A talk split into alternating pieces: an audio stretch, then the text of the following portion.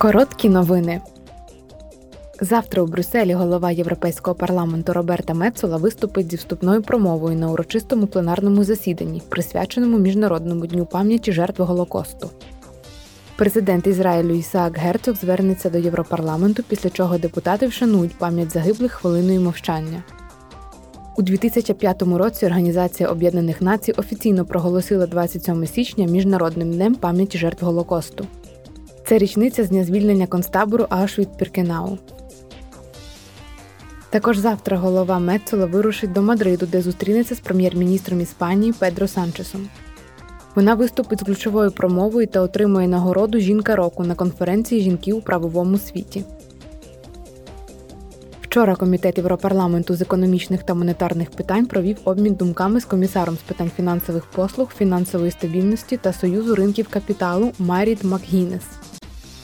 Нещодавні пропозиції Єврокомісії у сфері її відповідальності містять заходи з регулювання функціонування європейських ринків газу, заходи щодо клірингової діяльності ЄС та лістингу компаній з метою подальшого розвитку Союзу ринків капіталу ЄС, а також пропозицію щодо миттєвих платежів у євро.